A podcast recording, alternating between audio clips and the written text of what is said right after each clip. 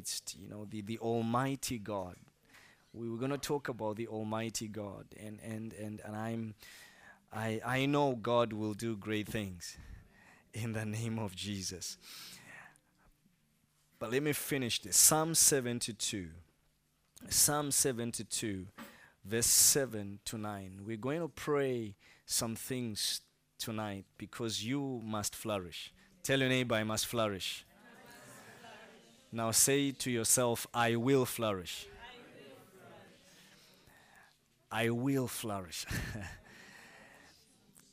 and, and I need to just give you some points. I will give you a lot of scriptures. I might not read all of them, but but but you know you, you can you can read for yourself. Psalm 72, verse 7 to 9. The Bible says, In his days shall the righteous flourish. So this is a psalm where David makes begins to make a prayer at the beginning of it. And as he's making a prayer, he says, Oh Lord, remember the king and bless the king and establish the king. And, and he comes to this point where he says, where he says in verse in this verse 7, in his days, he's talking about the king in his days shall righteousness, uh, in his days. And, and he's, he's talking about himself and his son, and he's blessing himself. But you could also look at this psalm and see the prophetic message that David was declaring as it concerns Jesus. But I will not talk about that part today. I just want to talk about how David was praying for himself and for his son. And he says, In his days shall the righteous flourish. I told you already, Psalm 92 says, The righteous shall flourish like a what? Like a palm tree, and shall grow like a cedar of what? Of Lebanon. And so he says in, in this place, says, In his days shall the righteous flourish, and abundance of peace so long as the moon endures. And I've told you from Joel chapter 2 that God says, And I shall restore unto you the years I will restore to you the years that the locust has eaten. And I've told you that it's about years that were eaten past, but also years ahead of you. And he says here that God may the righteous flourish and there be abundance of peace so long as the moon endures. It's not only for today, but it's for the endurance of the moon.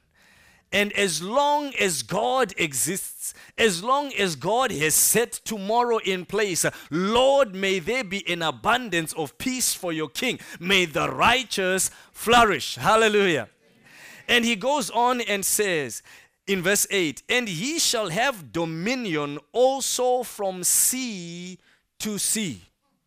He shall have dominion also from sea to sea and and and he shall he's talking about and when you talk about dominion you're talking about a territory you're talking about a place you're talking about a dwelling you're talking about something that you say this is my my place. And and he's saying may the king may he have dominion in the place where he dwells from sea to sea.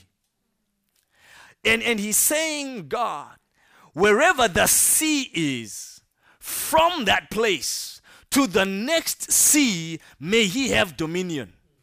From the one border to the next border may he have dominion. From the one place where it starts to the place where it will end, may he have dominion from the place where you are to the place where you will go, may you have dominion. May the righteous will flourish. He will know an abundance of peace. And God, may ye have dominion. May you have dominion to the end of the end. And, and, and he, he goes on and says, and from the river unto the ends of the earth. Wherever the earth will end. And so I hear God saying to somebody, wherever you shall f- put your foot, wherever your feet shall tread, wherever you shall place, I will give you that place. I will give it to you. Wherever you will tread your feet, wherever you will put your foot, I will give it to you. Why? Because God is going to cause us to have dominion from the beginning of the river to the end of the earth. And so that was that was That was the prayer that David was making, and we're going to pray a prayer like that tonight. That they dwell in the wilderness, that they that dwell in the wilderness shall bow before him, and his enemies shall lick the dust. You see, this is dominion. Your enemies shall lick the dust. They that dwell in the wilderness, waiting in wait for you. You see, this is how you need to understand it. You see, you, you need to understand when they traveled, they often traveled in a place which was wilderness places where, so if you're going to go from here to Arnhem, for example, you have to pass through the forest. And many of those places is just dark because they are saying we can't put on the lights here. We want the nature to remain natural. And so it's just dark through there. If you were to go to Arnhem via the Wagengenhoek, then you will understand what it is where there is just nobody. The only light you see is far away. And so while you are passing through there, it is a perfect place if anybody wanted to lay in wait to hijack you, those that come from Africa in the corners where people are hijacked. You understand what I'm talking about. They don't hijack you where there is full light. They don't hijack you where there are lots of people. They will hijack you where there is nobody watching. But the Bible here says, God, in the wilderness, the enemies shall lick the dust. Ah, you people don't hear what I'm talking about. You see, there is a wilderness place that we go through. There is a season which looks like a wilderness. But God says, I will make a way in the wilderness. I will make a way where there is no way. I will cause rivers to flow in the dry place.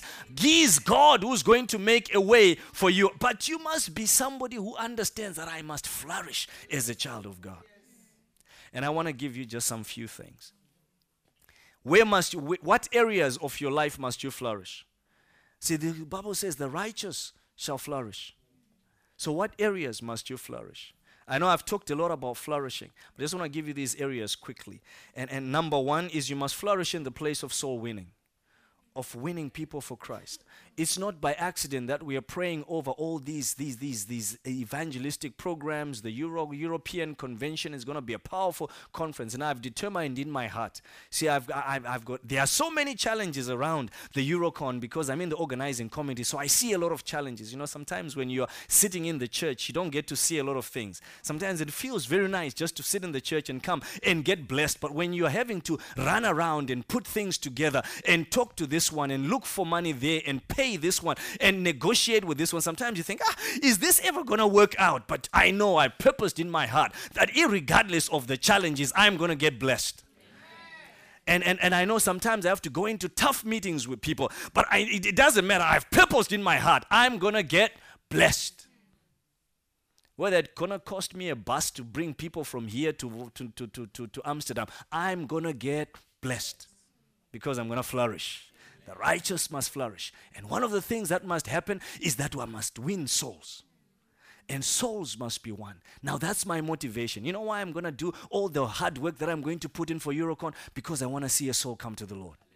If I'm going to just see one person come to the Lord, it might it will be enough for me. But if nobody's repenting, I'll see it as a failure. So I'm going to make sure I put my feet, I put my money, I put my time into it just to see a soul come to the Lord. Amen. I don't know what your motivations are. I don't know what others will be motivated to be in the choir so that they can be seen wearing some nice clothes on the day. I don't know. That's there. My motivation is God, a soul must be one. I want to see somebody who's been born and bred in the Netherlands turn to the Lord so that the Netherlands may be saved. Do you hear what I'm saying, people? We must be people that have a heart for souls. We must be a people that have a heart to see somebody turn to the Lord with a passion to say, God, can somebody be born again? What can I do to see somebody come to the Lord? What can I do to win a soul? Jesus gives us an instruction in Mark chapter 16, verse 15 to 18. It says, And he says, Go ye into all the world and preach the gospel to every creature. And he that believes and is, and is baptized shall be saved, but he that believeth not shall be damned.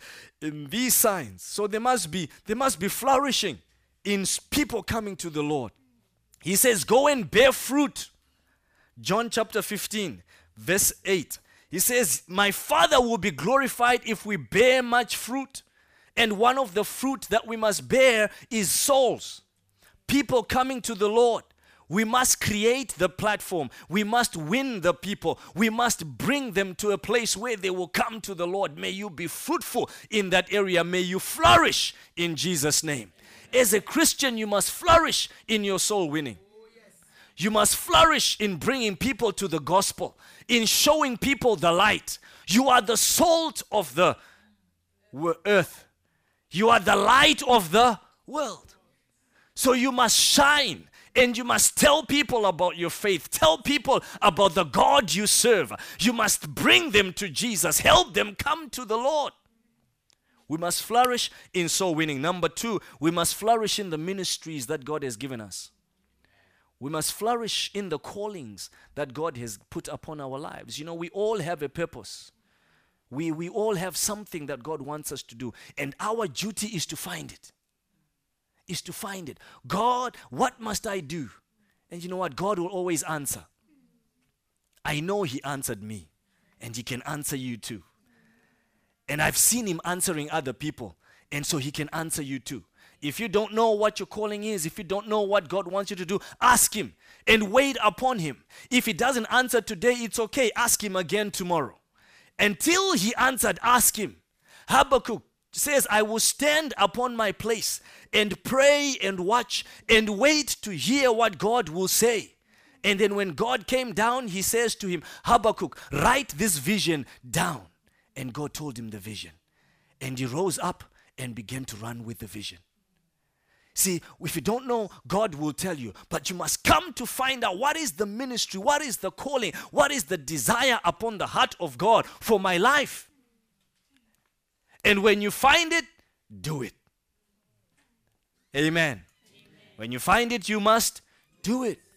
And the callings of our lives are about serving God. And sometimes we serve God through our jobs that we do outside. And we serve God through the people we get married to and are married to and the children we raise. And we serve God by being in church and doing something in church. And we serve God by helping out in the community or becoming the mayor of Wageningen. And somebody can become the mayor of Wageningen. I might, you know, I was walking in the media market the other day and somebody looks at me and says, you know, I don't know what this guy saw. You know, he's just, just walking and looking around. I was, I was trying to buy time because I wanted to go and see Pastor. And so I was, I was in the media market, just waiting for, for, for, for Pastor to call and say, Now you can come. I, I'm, I'm, I've arrived.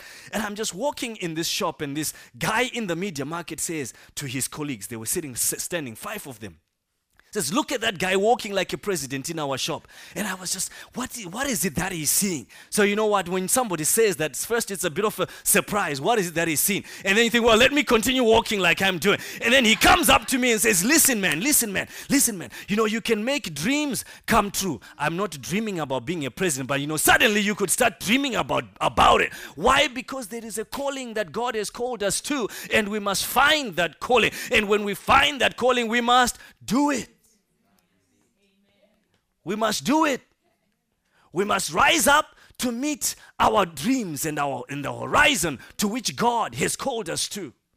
You were not put on this earth just to be sitting in the benches and sitting in the pews. You were not put in this world just to be running around and driving some nice Porsche car. No, you were called for a purpose. So whether you drive, you ride, you walk, you run, you fly, whatever you do, do it for purpose and find that purpose and do it. You must flourish in the area of your purpose, your calling, your ministry. Paul talks to Timothy and says to Timothy, make your election, make your calling sure. Amen. Make your calling sure. He was speaking to him. And in, in, in, in 2 Timothy chapter 4 and verse 5, he says, Watch Thou in all things endure afflictions, do the work of an evangelist, and make full proof of your ministry. Make full proof of your ministry. And in verse in, in, in 1 Timothy chapter 4, verse 13 to 16, he encourages him again. And in verse 15, he says, You know, in all these things, make sure you are profiting. Make, let your profiting appear to all. Because if you're profiting, you're flourishing is evident to all, you will win many also to the Lord. And that's why you must flourish in the area of your purpose. Because when people see you're living a life of purpose, they will desire to be like you. they will desire to be like what you are. Number three, you must flourish in the place of your family.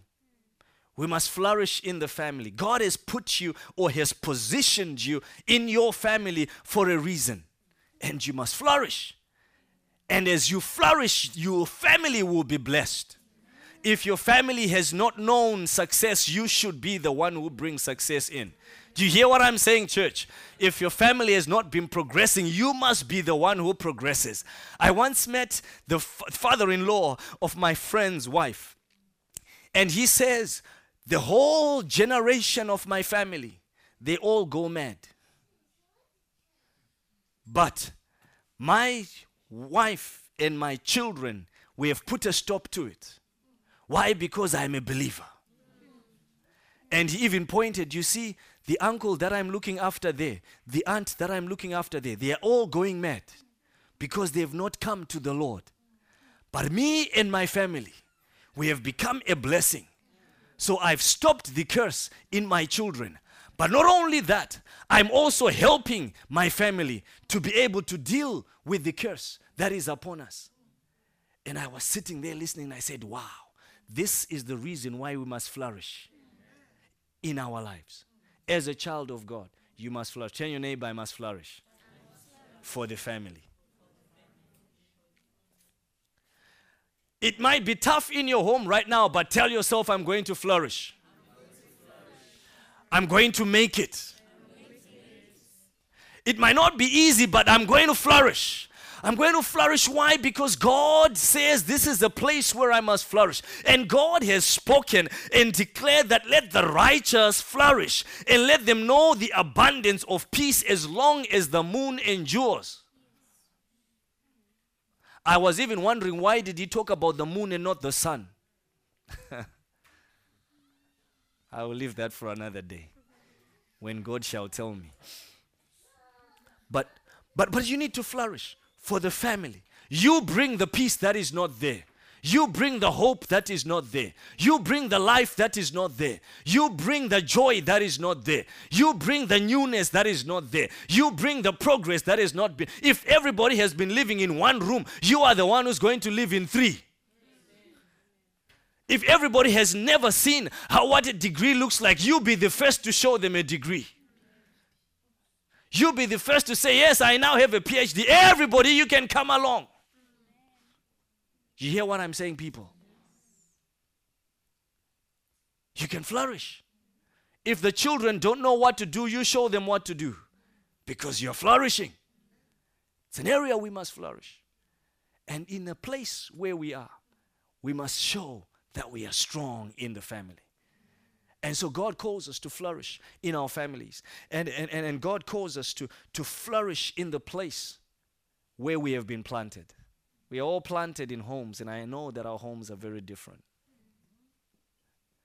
You know, and even the homes that you emulate, if you were to go into that home, you'll be surprised with the things you see. I come from a family where, where, where, where my, my, my parents are educated. But because of that education, everybody wants to lead. you see, nobody wants to follow. Everybody wants to sh- show that they know. And one says, I'm a director of this, another says, ah, but I'm a professor. Another one says, I, I've got a master's in this, says, ah, I have two PhDs. So everybody wants to lead. And because of that, it can be chaotic. And then you are watching and saying, but all these educated people fighting over something. Everybody wants to show off. Now my son goes to university XYZ and the other puts the badge of their son. Mine is going also to university. And you wonder, what's wrong with you people?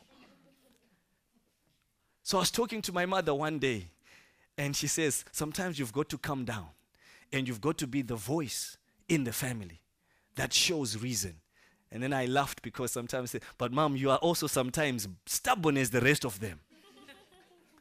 Says, yes, because I am the oldest. So it's, it's difficult to just manage. So who do you manage? Do you manage the young one or the old one? Which, which one? And, and you understand what I'm saying, people? But I know there are some people who look at the family and say, "Ha, what a beautiful family." When they come, when we come for Christmas, everybody is coming with all kinds of cars. It's like a show off. They are. How we wish we could be in that. You don't know the chaos that is in that family. So, wherever family you are planted in, eat your food in that family and be joyful and flourish within it in the name of Jesus. And if you must lift them up, lift them up in the place where you are planted in the name of Jesus. It's not about the other family, it's about where I am planted. Yes. It's about where I've been put by the Lord.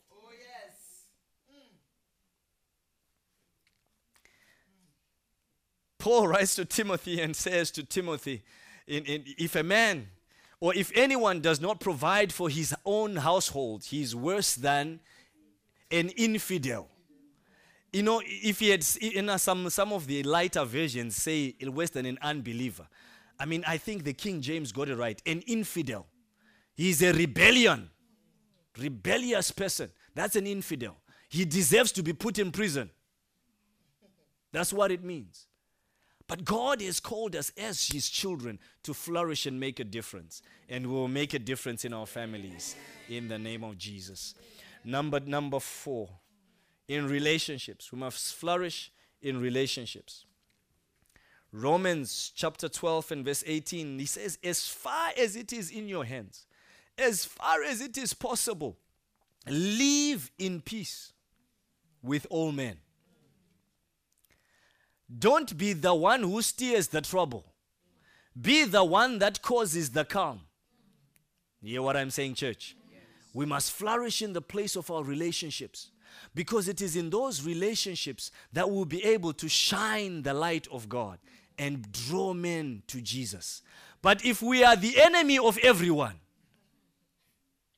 if we are the troublemaker, if we are the one who's poking everyone in the eye, I've seen some Christians. Just because you are the only Christian in the school does not mean you should be the worst behaved of all. And then you say, ah, they are persecuting me. They don't understand. Do you understand? That you are supposed to be the light. Yes, persecution will come, but you must remain the light. Yes, they will laugh at you, but you must remain the light. You see, when I was when I was growing up, when we became when I also became a brother. so I became a brother. Before I became a brother, I was just I was just a young fellow. Cool. Who walked with a bounce in the step. Then I became a brother. And you know what? When we were being called brothers, it was a mockery. They were not calling us brothers because it was glorious. They called us brother because they were laughing at us. So they want to see, oh, you see now the brother. So you knew, you when you were coming, you suddenly had to change your step. Before I got to know that, you know, I don't need to change my bounds so that I can fit in with the rest of the crowd. I got to understand that as much as they mock me, I can walk up, look up, and walk and say, Yes, oh, here's the brother coming. And before you know it, many of the people began to take the term brother out of the mockery and the trouble it was supposed to bring and began to turn it around to say, Yes, we are the beloved of the Lord, the Jedediah of God, the brethren of Jesus Christ. And before you know it, everybody wanted to be a brother. Even those that were laughing at us, they ended up as brothers. Why? Because we turned something that was supposed to have been a ridicule, a laughing stock, into something we were proud of. Yes, we are born again, Holy Spirit filled. I was not yet tongue talking at that time, but you know, I was born again. I prayed and I prayed and I prayed. I don't mind going to church. Yes, guys, see me today. Even though you are going to eat your bread, I'm going into the church to pray because I'm fasting. And you can call me brother, whatever, whatever, whatever, brother. It doesn't matter. I know I'm doing something that is right. And before you know it, we had more joining us as brothers. We could have been the trouble and fought back and say, Why are you mocking us? And then they would say, Ah, look, the Christians don't want even want to be called Christians. You know, some of us don't want to be called Christians. Say, Ah, leave me alone. Like they say, You are with Jesus. You remember what they were saying to Peter? You were with him. Even your accent sounds, yeah, you're not from around. You were with, and what did Peter say? I don't even know him. In the end, he says, Woman, leave me alone.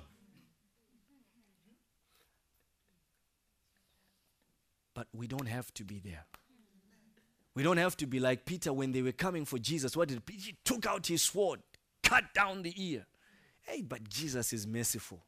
When the enemies were coming, he picks up the ear and replaces it back and says, Peter, please say sorry. you know, I, could, I could just imagine the scene. How we ought to turn the relationships we have around so that they can be relationships that give glory to God. How we ought to turn the interactions we have so that they can become the blessings to people around us. God has called us to flourish in those relationships because those are the gateway to the heart of the people. I was challenged one time when I went into the Hoge Veluwe. You know where the Hoge Veluwe is? Hoge Veluwe. Yes. You know where it is? At least Herbert, you know where it is. Yeah, don't disappoint me. Right? At least you know where it is. You know where it is? Yeah. All right, okay, good. You know where it is? Can you take this young man for a cycle? It's gonna be a while. Yes, take him there. You know, there is a, there is a, there is a stay okay. You can organize to go and sleep there overnight. Amen. Amen. Youth, where are you? By Raymond, take the youth to stay okay in the Hoge Veluwe. Sleep over there. Get a guide and let him take you around. One of the things I learned when I was there was that you see, the reason why a lot of Dutch people don't want to be associated with the church was because the people in the church broke down the relationships with the people outside. So when you were not part of the church, when you were sick, you couldn't get medical treatment because you were not part of the church. You needed to be registered in the church register to be treated by the doctor.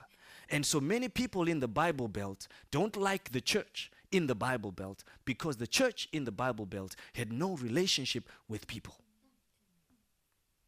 And so now it's so hard for us to evangelize because when you go out, some people even, I remember one time someone said, It is because of you, the church, that we have all the problems and the polarizations in the world. The guy was almost beating me in the centrum. Say, hey, look, I, I, I, please, just take my flyer and let me go. But it comes because we have broken the relationships with the people we are supposed to minister to. We have gone into the fights with those people rather than to evangelize to them and give them the good news and give them the gospel. We have not flourished in the place of our relationships. But I pray that we will be a people that flourish in the place of our relationships. Number five, right? Can I still count? All right, okay. Number five. Number five is that we must flourish in the place of our work. We must flourish in the place of our work. Whatever your hand finds to do, do it with all thy might. Ecclesiastes chapter 9, verse 10. Whatsoever your hand finds to do, do it with all your might. Do it with all your strength. Put your heart to it and do it. And make sure you do it well. Even when you don't like the job, but that's the job that your hand is found to do, do it with all your might. I'm, I'm very sure Joseph did not like to be a slave, but he did it with all his might. And what happened? He was elevated to look after everything that Potiphar had because he did it with all his might. I am quite sure Joseph was not happy to be put in prison. And it was not just ordinary prison, it was the real dungeon of the prison. But in there, Joseph rose up the ranks of, as of a prisoner to be the chief prisoner, supervising other prisoners. Why? Because whatsoever he did, he did with all his might. And in the end, Joseph became the savior of his family. But whatever your hand finds to do, do it with all your might. Did I ever tell you how I got promoted after one day of work? You see, I've, I've loved this scripture. I learned it when I was in 1996 or 97. That's when I learned about this scripture. And so it was 96 because I was promoted in 96. so I went to start on a job. And on the first day, I worked 19 hours straight.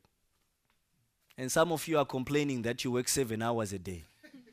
I worked 19 hours. First day at work on a dirty place, opening part of a factory where all the smelly vegetables had to be separated from the good ones. And occasionally, the guy who was tipping things up on a forklift, occasionally he shook the forklift, and sometimes you get all these juice falling all over your head. And I was there, young man. Some of my friends had gone into jobs where they were going in wearing a tie, and I was in a factory. And I'm thinking, what on earth am I doing here? But you see, sometimes you hear scripture that says, Whatsoever your hand finds to do, do it with all their might. So I worked so hard, went through the 19 hours. By the time I knocked on the door of our house, my dad opened the door and says, Tomorrow you're not going back to this place. If it is the money you need, I'll give you the money. You're staying home. In the morning, I woke up and I said to my dad, Let me go back. So I went back. And when I got there, I said to the market, to the managing director, said, you know what, I'm not happy. I've worked 19 hours and I've worked for something like it was $3.50 Zimbabwe dollars. That money is useless nowadays. We even had to scrap it out of history. Three dollars, probably something like less than three, three cents nowadays. 19 hours.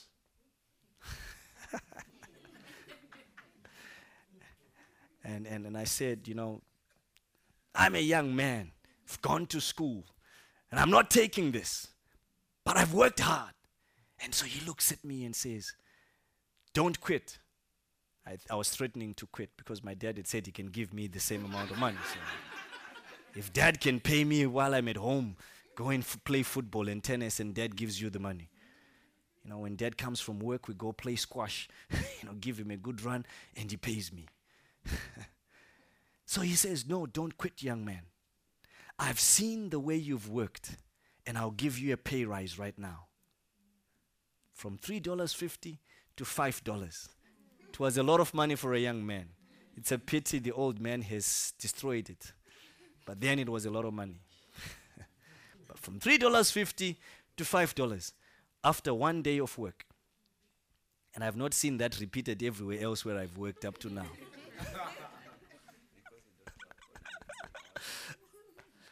but, but you see what I'm saying? Whatsoever your hand finds to do, and eventually he said, Young man, I'm going to take you from this place.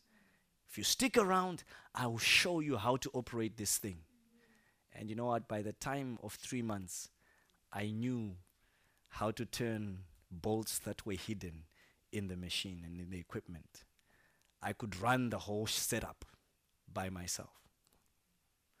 Why? Because I was lifted from the guy driving the forklift and I was attached to the chief engineer, a very tall South African man, and me very short. and he taught me how to use the spanner and says, Young man, when you put ha- your hand on a spanner, you never drop your tool. Whatsoever your hand finds to do, do it with all thy might. When you drop your tools, your heart is not in there. So when you hold a bob yarn. You hold it tight and you never drop your spanner. Because whatsoever your hand finds to do, do it with all your might. We must flourish in the place of our work. Whatever we work in, flourish. Whatever we do with our lives, flourish. Whichever way you will earn, flourish If you're a big boss, flourish. If you are the one doing the cleaning, flourish. Flourish so that tomorrow you will be the head of the cleaners. And tomorrow you will own the cleaning company. I went to Amsterdam one day for a workshop on business, business, businessman workshop. And there was a guy who says, When I was young, I could not really follow a lot about school. So then they said the only job I could do was cleaning. But now I run a big cleaning company in Amsterdam. We clean all the windows and I collect the money. Why? Because I've learned to master what I do. I know how to clean those windows, how to be in that crane on the fifth, 15th floor when the wind is blowing and the crane is moving. I know how to keep steady and wash the windows, get them clean, make sure the check comes home. You hear what I'm saying? He has learned that whatsoever his hand finds to do, he must do it with all his might. And now he is not only supervising cleaners, he owns a cleaning company. So he was just saying, This is what you can become if you can be diligent at your work. I told you already on Sunday see a man who's diligent at his work, he will serve before kings and princes and not before mean men. We must flourish in the place of our work. Whatever we serve, whether we are paid or not paid for it, whether you volunteer, you do it for free, do it with all your might. Don't say because it's for free, I just do it anyhow and somehow. Do it diligently. Do it diligently. Had somebody who was working in, in the lab for free. And after four months of working for free, we had a PhD project. And who did we look to? The one who was doing the work for free diligently. Because there was also another one who was doing the same stuff for free. But because they said, well, since it's for free, I can come in and go out anytime I want. Besides, it is for free. They don't pay me. But the one who had said, I'm going to do this, and when they say, please come in at 6 a.m. to start the gel running and switch it off at 10 p.m., I will do it because I need to make sure my result is good. And that's the one we saw. And we said, this one we will give. you hear what I'm saying, people? Whatsoever your hand finds to do, do it with all thy might. So we must flourish in the place of our work. And lastly, I will not talk too much about this one. We must flourish in the place of our finances.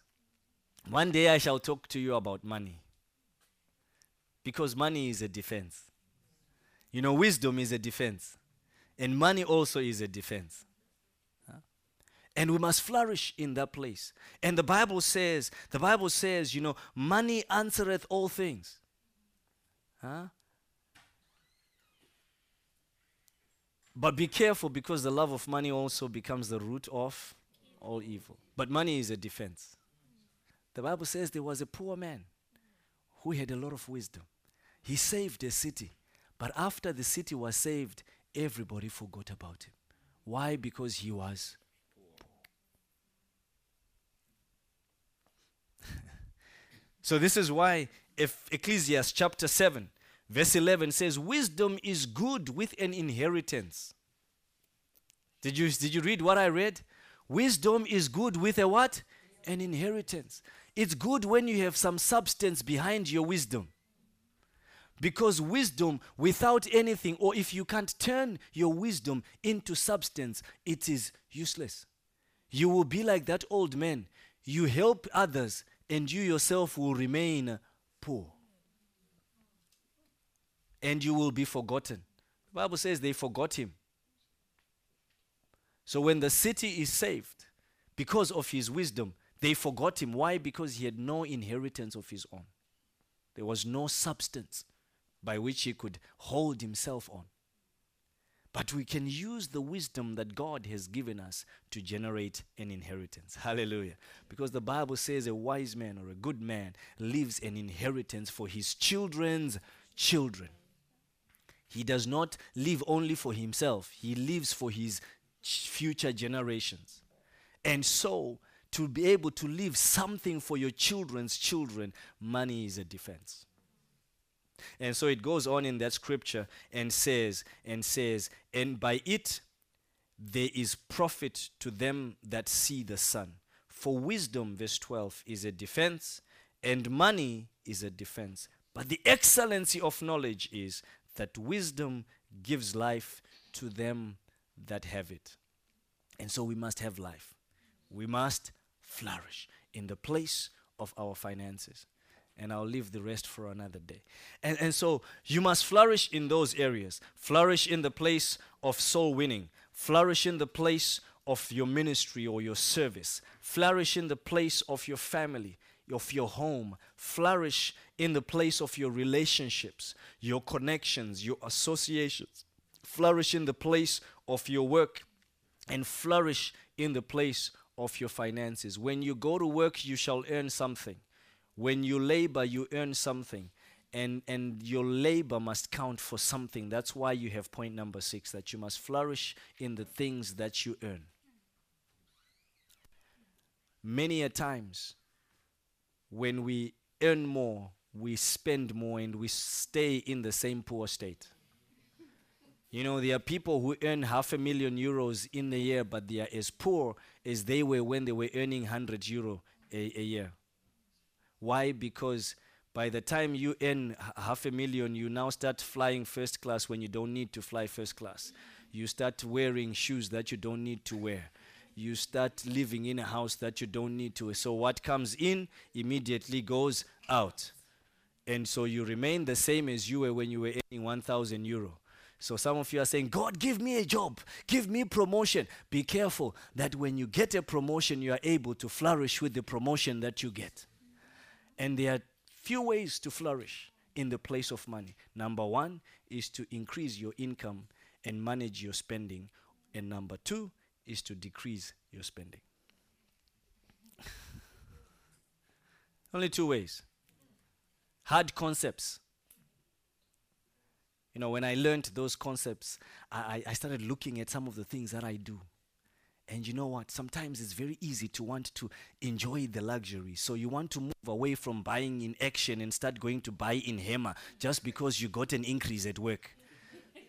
But when I understood that, I realized if I can get it in action, keep going to action because it makes me be able to do the things that I also want to do. Then I can take my family to Rome on a holiday and spend a whole week there driving around as much as I want because I kept buying in action things that I could have gone and bought in Hema. Do you understand what I'm saying, church?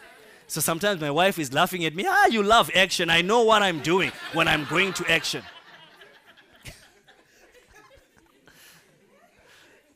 And, and, you can see she's laughing because she's why you, you just go buy these things in action? Why don't you just go and say, No, I know I'll go to action. It takes me a longer time to go to action because I will save 20 euro, 30 euro in going to buy that engine fluid in action than buying it in the Hema, which is closer to my house.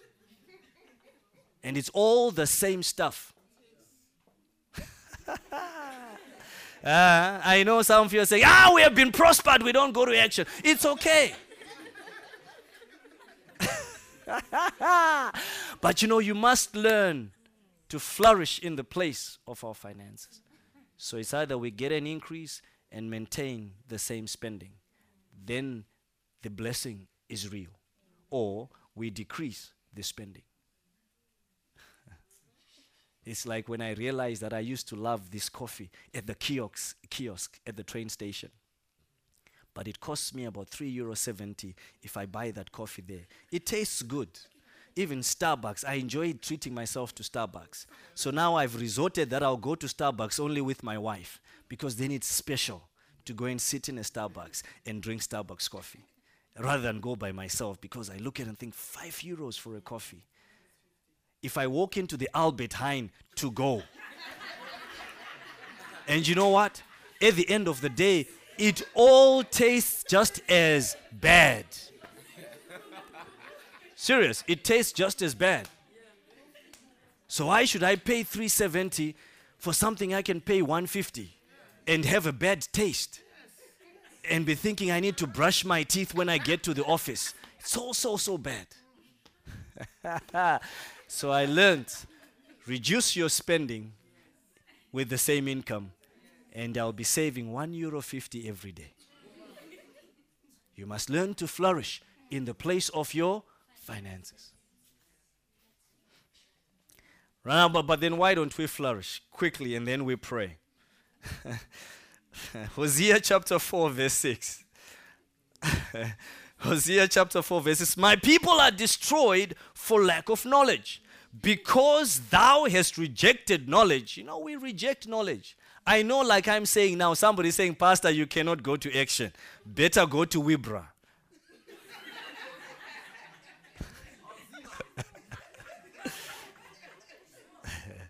Zeeman, it depends what you want to buy.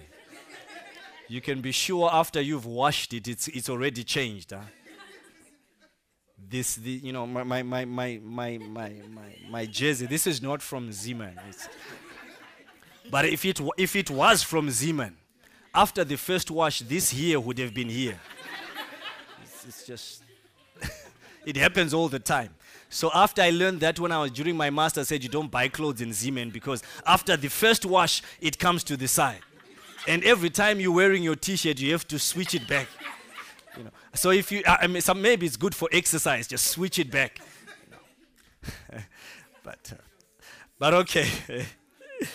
ah, praise God. Anyway, they are mostly oversized for people as small as I am. So, Hosea chapter 4 My people perish for lack of knowledge. So we don't flourish because we don't have knowledge. We don't flourish. I was hearing the story of Zambia. You come from Zambia and the copper mines in Zambia. How the government failed to run the copper mines in Zambia and sold them for a paltry, what, how many million euros? Sold them for a few million euros. In the first six months, it was less than 120 million euros, the copper mines of, of, of, of Zambia. The company that took over, which had knowledge on how to mine copper and how to optimize mining, were able to pay back the 120 million to Zambia. But you know what? They didn't. Because the money you have today is more profitable for you today than it is tomorrow. Why? Because there's something called inflation. Even in the Netherlands, it's there. Even if it's 0.0 something, it's there. So the money you have today is more profitable than the money you have tomorrow.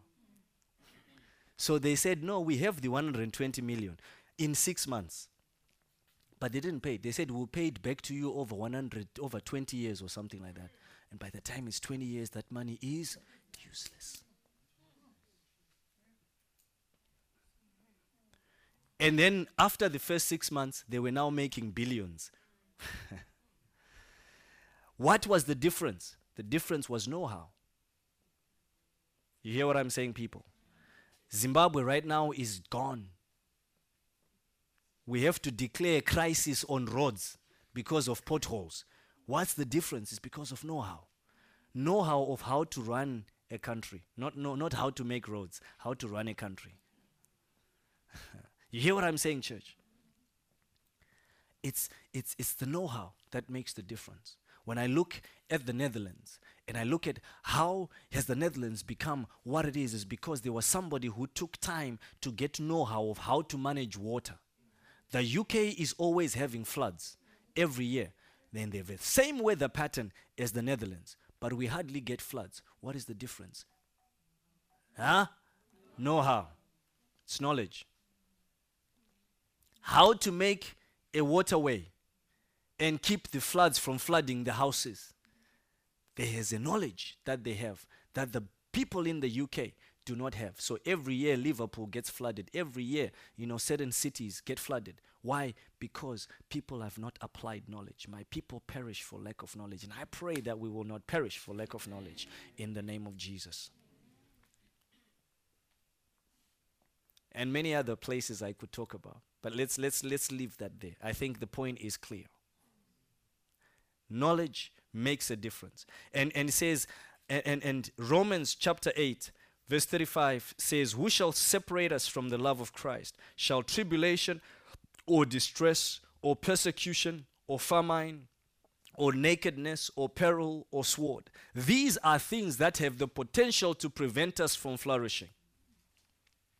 These are things that can keep us from reaching the fullness of our potential. Verse 37 says, Nay, in all these things we are more than what? conquerors through him that loved us. And verse 38 says, For I am persuaded that neither death, nor life, nor angels, nor principalities, nor powers, nor things present, nor things to come, nor height, nor depth, nor any other creature shall be able to separate us from the love of God, which is in Christ Jesus our Lord. So we have somebody who's able to make us flourish. And tonight we are going to call to Jesus, who is more than able to cause us to flourish, so that the things that can hinder us from also flourishing will not have the better of us. But knowledge you must get. Amen, church. Amen. See, knowledge you must get. Jesus will save you, but knowledge you must get. Amen.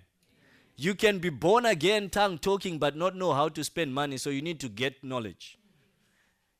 And, and you need to get knowledge how to live with your wife because you can also be tongue talking, born again, and be using your wife as a punching bag.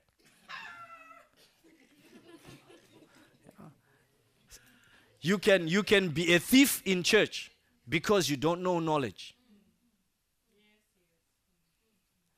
And so we must get knowledge. I don't want to talk about knowledge. Get knowledge. Whatever you do, let me just. Proverbs chapter 4, verse 7 says, Wisdom is the principal thing. Therefore, get wisdom, and with all thy getting, get understanding. Let me give you 12 things that we need to understand that can be a hindrance to our flourishing. Number one is sin. Number one is sin. Sin is a reproach to any people.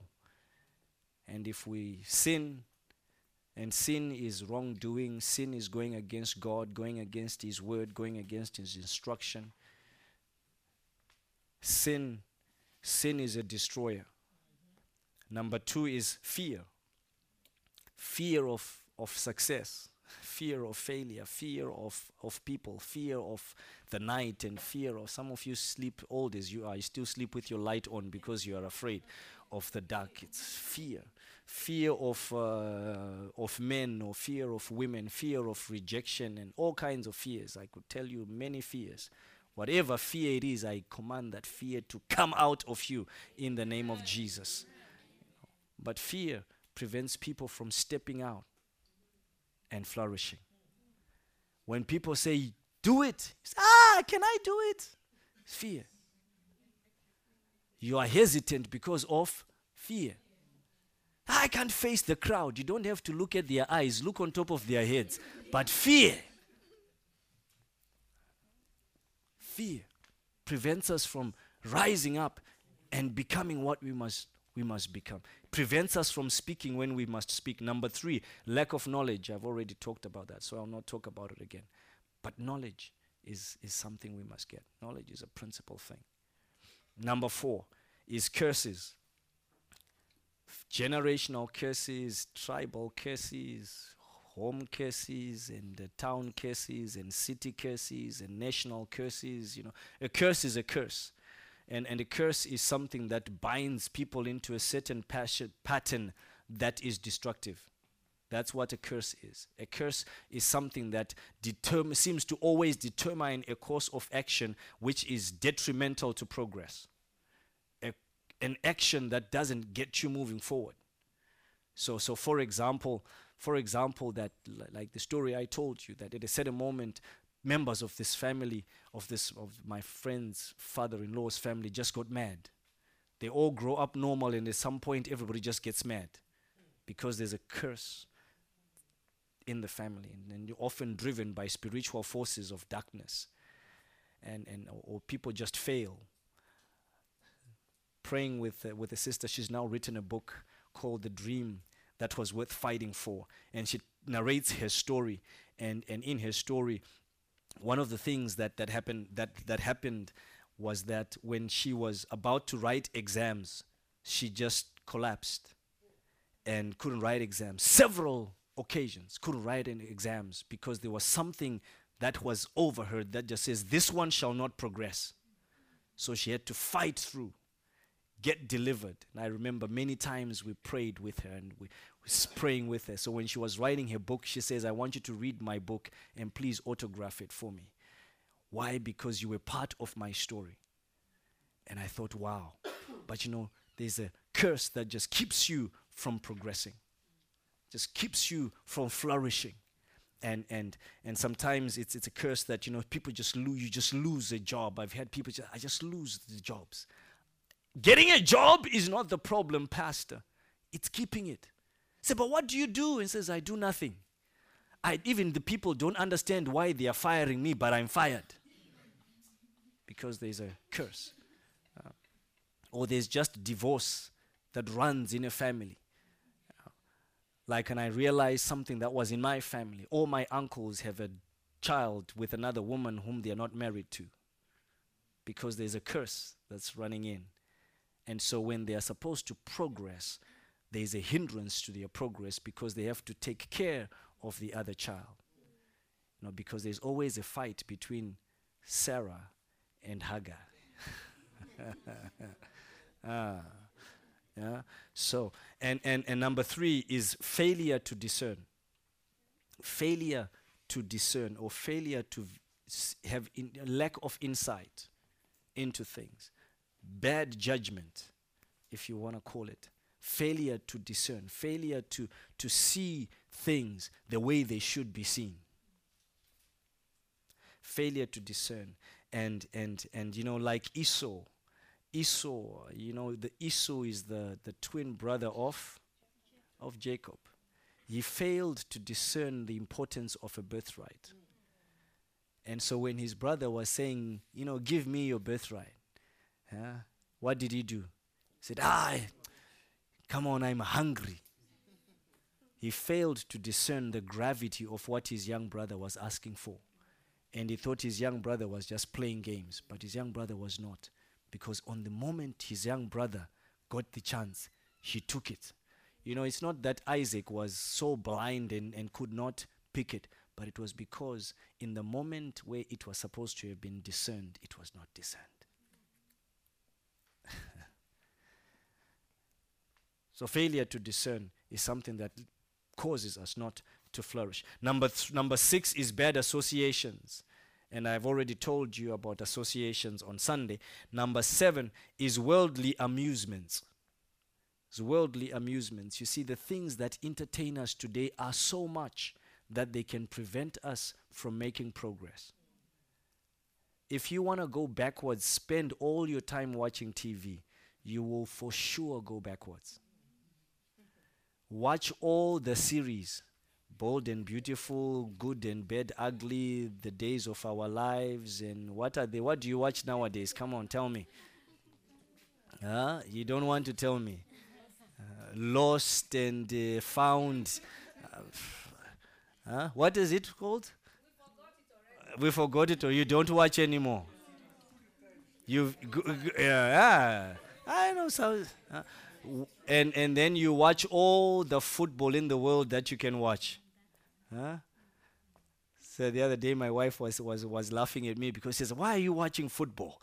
Oh, you seem to be watching a lot of football nowadays. And says, No, it's not so much I'm watching football, it's because I'm doing many other things. The TV is on, but I'm doing many other things while it's on. But you know what? It's so easy to have a cycle of football. I was, I was saying to my wife one day, I wonder, some people that I've, I'm in a group of men and some of the guys, they will tell you everything that happened in every football match. and they will tell you what happens in the Spanish league, in the English league, in the Dutch league, in the Zimbabwe league. And I'm thinking, how did they have the time to watch all these matches and follow them almost on time?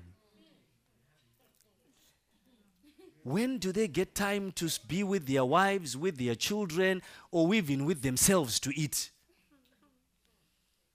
No. But you know what? Sometimes the entertainments around us can captivate us so much, like Facebook. Now, Facebook has videos that play. If you don't control them, you know, you could be watching videos all one hour, watching videos that just pop up and start playing. Why? Because the world drives on entertainment and amusement, and it takes away your precious time that you're supposed to be using for the things that you need to progress. And then suddenly realize, oh, I haven't done assignment. What were you doing? You were doing entertainment. And now it's entertainment by default. When I was growing up, it took an effort to have some of these entertainments. And sometimes, even when you wanted to switch on the TV, the signal was not working. So you needed to wait for dad to come back from work to tune the, uh, the signal up on the roof before you could watch the TV. Nowadays, my kids just come say, Papa, Wi Fi is not working. And then they switch it to the neighbor's Wi Fi. you know, and Ziggo has come up with with hotspot everywhere. So as long as you're a Ziggo customer, wherever I go, there's Wi-Fi. So it doesn't matter. My Wi-Fi never trips because as long as I'm connected to Ziggo, I'm connected everywhere. So entertainment is always there. Do you hear what I'm saying, church? We need to be careful about the things around us because they steal our time, precious time that we ought to be flourishing. And now, and number Number eight is persecution.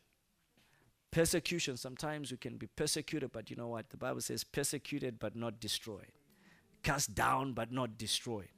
You know, at wit's end, but I mean perplexed, but never at wit's end. We are never finished. So, whatever, whether they persecute you, these things shall not separate you from the love of God.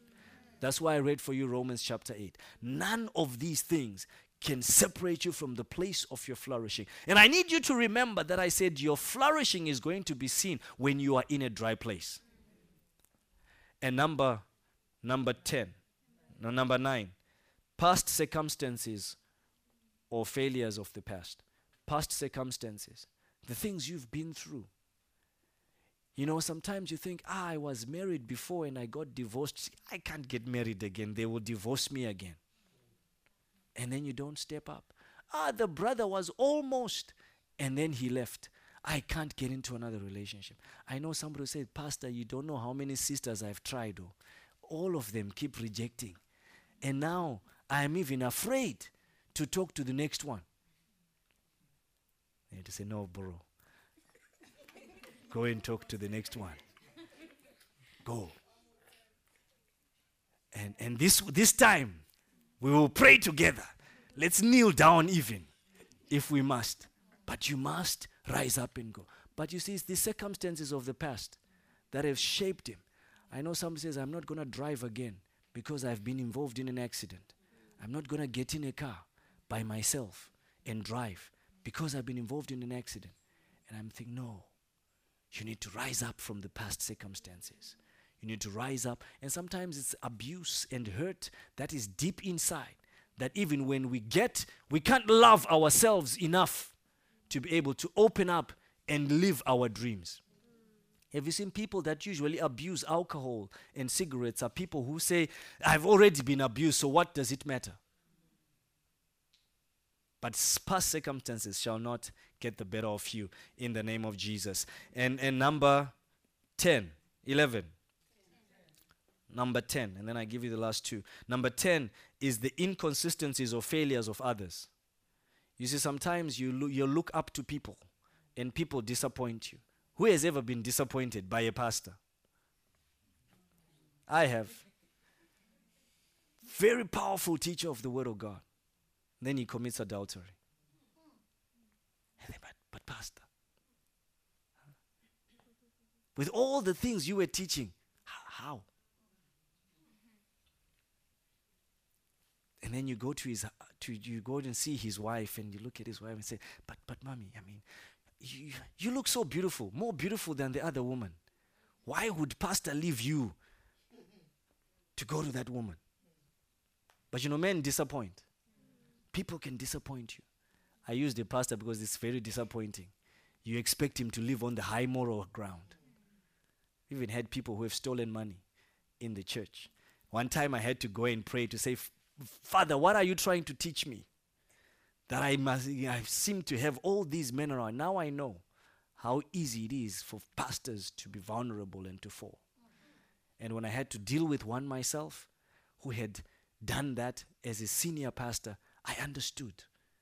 Because I've been in a place where I'm saying, but God, how can my pastor be doing that? And and and been disappointed by people where you entrust yours yourself you help somebody and you you know and then people just after they are well they disappear. And those things cause you to say well i will not do it again. If i can give all my time and all this money to help this person and this is what i get why should i do it for the next one? And you know when you leave that one soon again somebody knocks and say pastor help me. And you're thinking should i help after i've and those things kill our ability to flourish or to minister to others. Or sometimes you've seen how others have failed, and then you say, Well, I will not go that path. I've seen many people said, I will not going to join going to ministry because I've seen how many people in ministry, their children don't serve God, they have trouble and they act like hypocrites. So I don't want to be a minister in the house of God. Why? Because they've looked at other people's failures. And because of that, they failed to step out into the place of their own. Number 11 is selfishness. Watch out for selfishness. Whatever God blesses you, it's not for you, it's for others.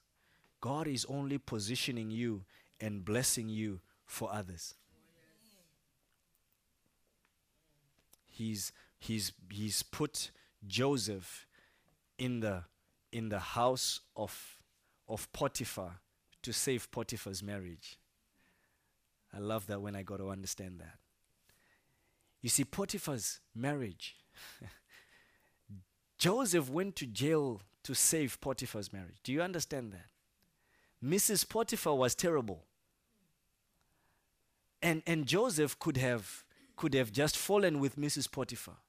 But I'm quite sure after that incident, Mr. Potiphar realized his needs to be closer to his wife to manage all the young boys that might be making a pass on his wife.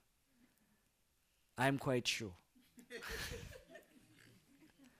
but Joseph had to go to prison for that. Joseph had to go all the way to Egypt so that later on he could save the nation of Israel when there was famine. Wherever God has placed you, He's placed you to be a blessing. So mm. don't be selfish. Don't be selfish. And number 12 is environment environment. We must flourish when it is good, we must flourish when it is not so good, but environment makes a difference. And this is why we were praying about the Netherlands and the environment of the Netherlands.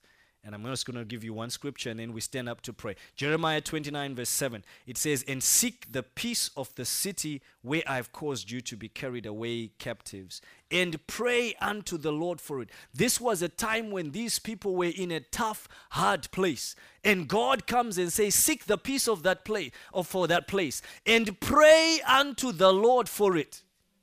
Pray unto your God for the place where I've carried you into in the midst of your dry place, pray so that that place can be having peace. And in the peace of the city, you also shall have peace.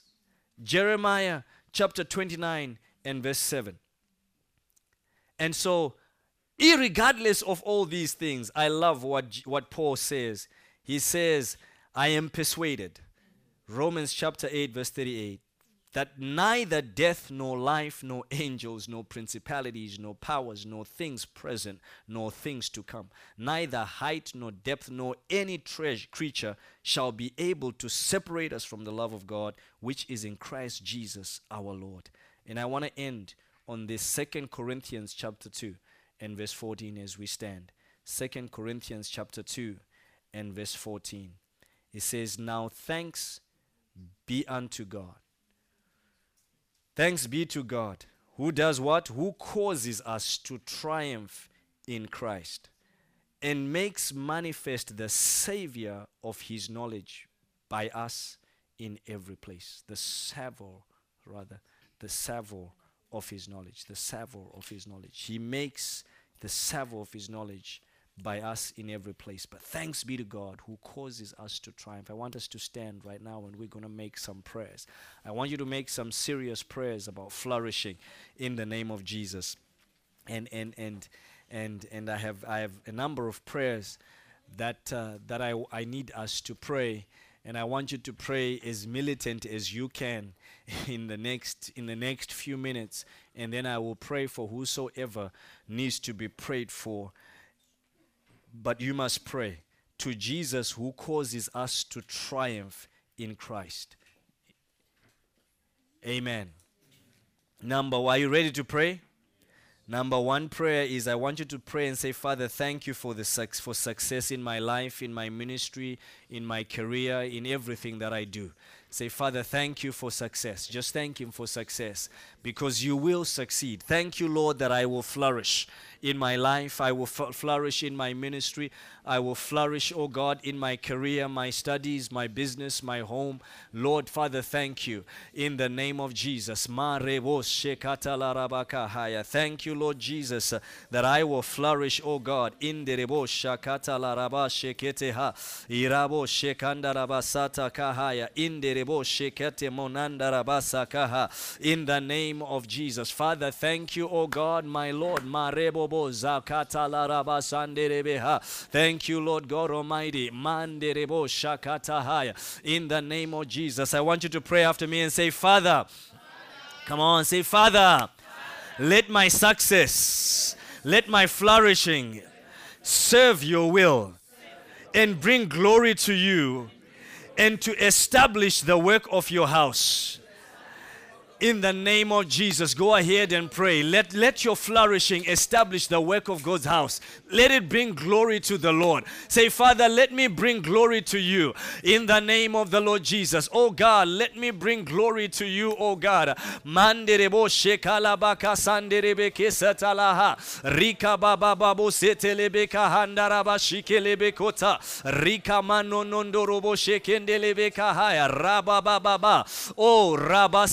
Sete kaha. Rekata labashanda. Pray for yourself. You must bring glory to the Lord. Pray for yourself. Pray for yourself.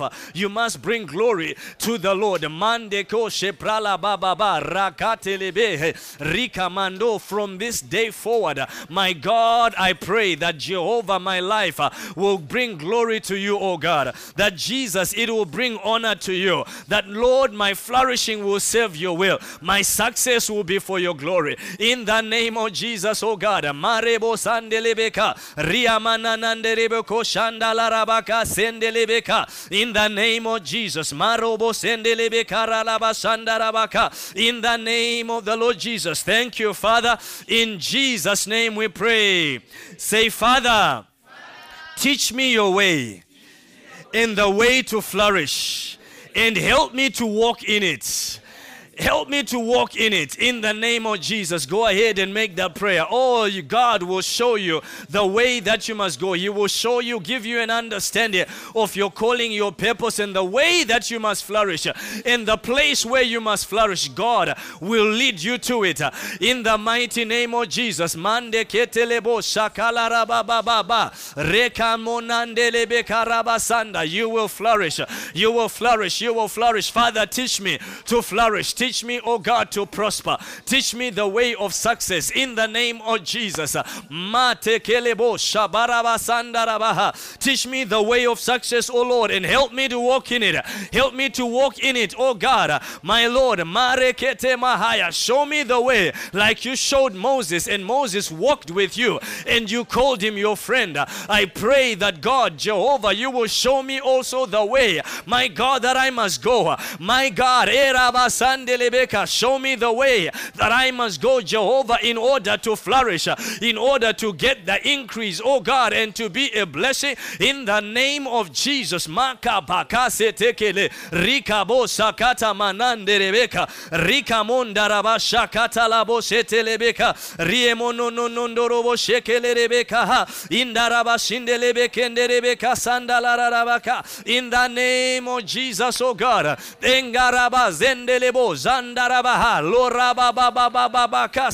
In the name of Jesus, thank you, Father. In Jesus' name we pray.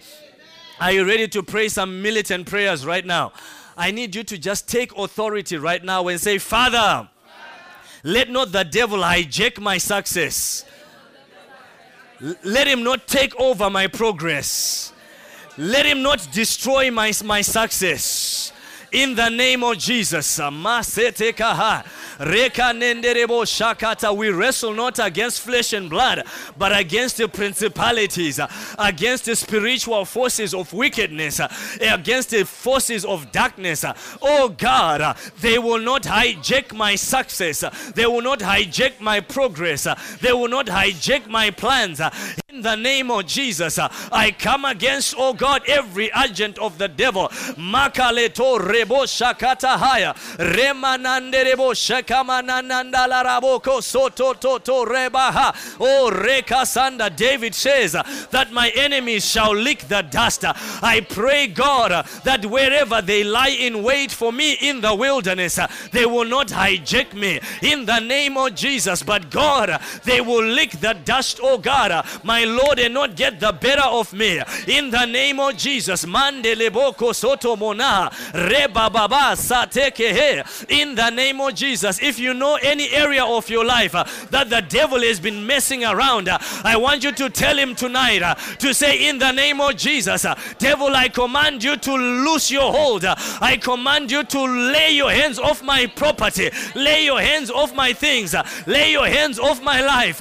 In the name of Jesus, whatever the devil has been working on your life and causing havoc in your life, I want you to say tonight, uh, in the name of Jesus, devil, you have no right, uh, you have no power. I command you to go. uh, I command you to loose your hold in the name of Jesus. Mendelebosha, Rika bobobo sendelebe kananda rabasataka, Reba baba baba baba baba zekata landorobo shekete, Ria mananda rabo sheka mananderebosa, Indelebe kosondolorobo sheka larabasanderebeka. Everything that has been destroying my path, everything that has been causing me to go round in circles, I reject tonight.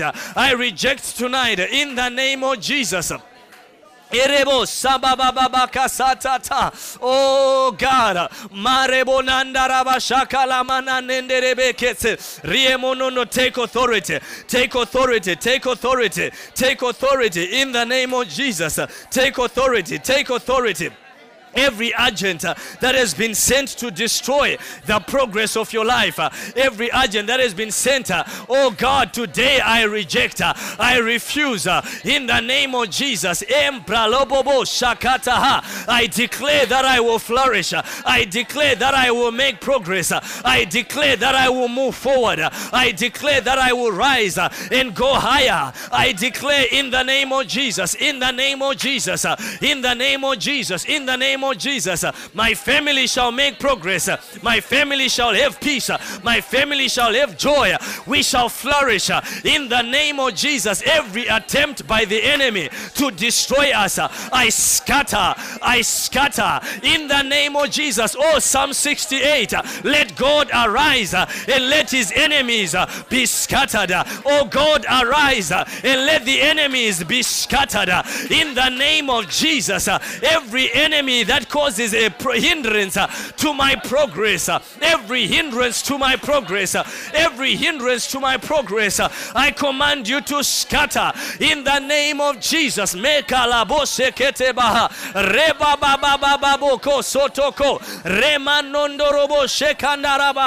Oh, spirits that are bringing curse in my life, spirits that are bringing fear in my life, I command you to go. Spirits that are causing curses, uh, that are causing all kinds of uh, curses uh, in my home, uh, shakataha. in the name of Jesus, uh, my God, mandelebo shakataha. You say, Lord, no weapon formed against me shall prosper. Isaiah 54, verse 17. I pray, God, today, and I condemn every word that rises in judgment against me. In the name of the Lord Jesus. In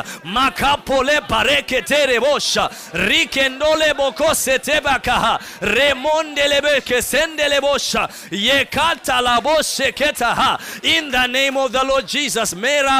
Bobo sekete. Nondorobo shekanandarabasanda yekelebo kononondorobo shekendelereboha rikamananandarabo setendelebe kosondoloroboshe in the name of Jesus. Esa mukabore kata laboshe inderebo seketelebosha kamananandarabo seketelerebosa enderebo sheketelebaha second chronic corinthians chapter 10 verse 4 for the weapons of our warfare are not carnal but are mighty through god to the pulling down of strongholds. Every stronghold against my life. Every stronghold against my life. Every thought against my life. Every thought every ordinance against my life. I cast it down in the name of jesus. Our weapons are mighty through god to the casting down of imaginations and every high thing that is exalting itself above the knowledge of god.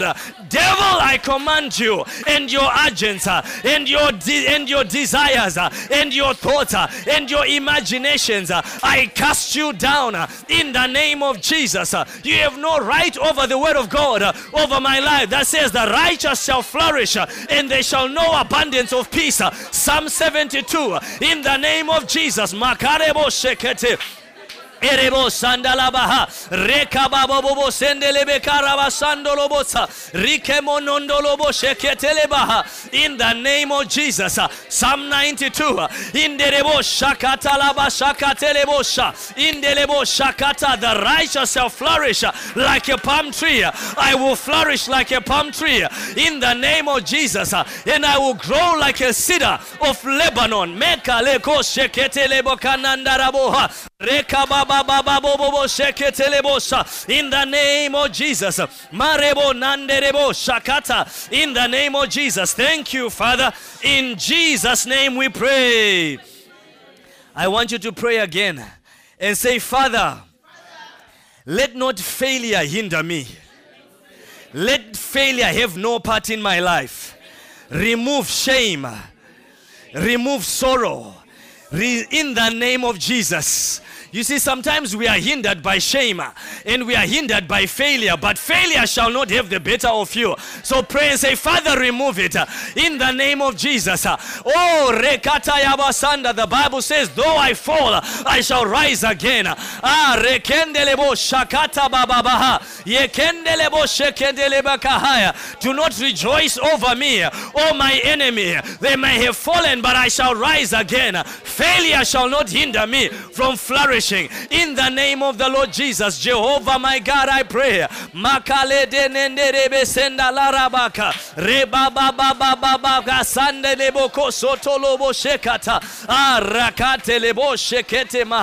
Rekanda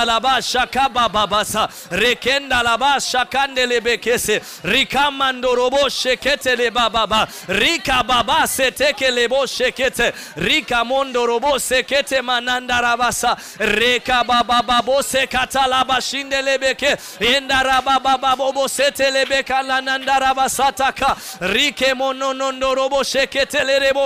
In the name of the Lord Jesus, uh, my God, I pray, remove shame, remove sorrow, remove shame, remove sorrow. In the name of Jesus, uh, pain shall not prevent me from moving forward. Yesterday's sorrow shall not prevent me from moving forward. In the name of the Lord Jesus, uh, every strategy of the devil to bring shame on my life uh, and to bring failure of my life. uh, I reject it tonight. uh, I reject it tonight. I reject it tonight. I reject it tonight. In the name of the Lord Jesus. Oh, any any any plan of the devil, any plan of the evil one. Makaleko sendelebo kosotolobo shekete. Oh, rabababababo seka. Any demons on assignment to cause pain and to cause sorrow that will hinder me from moving forward. I reject tonight in the name of Jesus. And I pray, God, cause me to rise like an eagle. Cause me to rise like an eagle upon wings.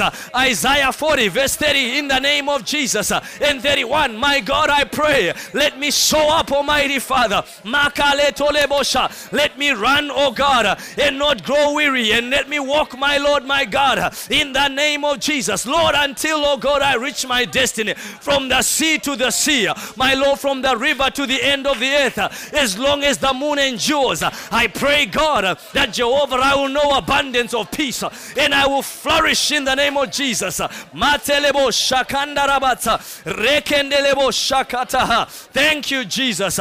In Jesus' name we pray. I want you to pray and say, Father, connect me. Connect me to my destiny helpers. Lead me, God, to people that will lift me up. In the name of Jesus. Come on, pray for yourself, for your destiny helpers. Destiny helpers must come to you as you will be a blessing to others. Uh, tonight you are going to pray to say, Father, connect me with my destiny helpers uh, in the name of the Lord Jesus. Uh,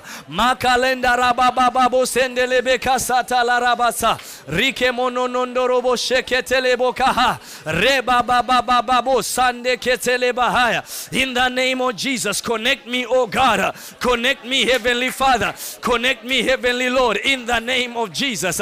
Connect me, Heavenly Father. Mare kotelebaha ria manondorobo shekendelebe kata yera bababo sakata la baba sendelebe keseteka in the name of Jesus, Lord. In the name of Jesus. In the name of Jesus. Connect me, Heavenly Father, with my destiny helpers. Connect me, Lord. In Jesus' name we pray. I want you to pray and say, Father, position me for my blessing. Position me for my blessing. Position me for my blessing. Oh, you need to pray now. Just pray.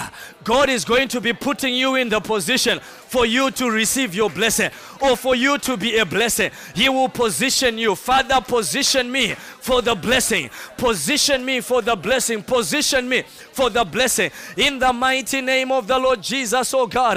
Manderebo shakanandarabo seketelebo kosotoko. Ria bababa kasete mononondorobo shekete. Ria monondorobo. Muramananda rabaka sandelebe kesetelerebo. Position me, oh God,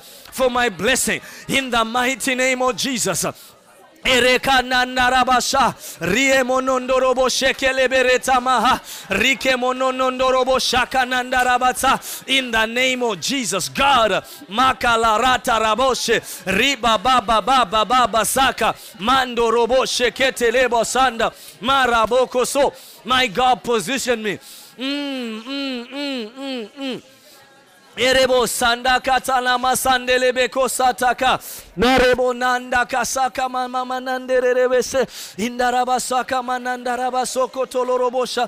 Marabalanderebo sakata. In the name of Jesus arakate monondorobo sekete. Oh God. Mm, maseke ndarabaha. Mm, masaka balandaraboshe Erebo shakantarabasandarabatsa.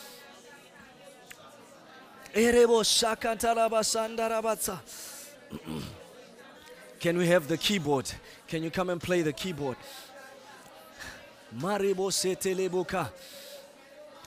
And I just want to pray while we are praying, while you are praying for yourself.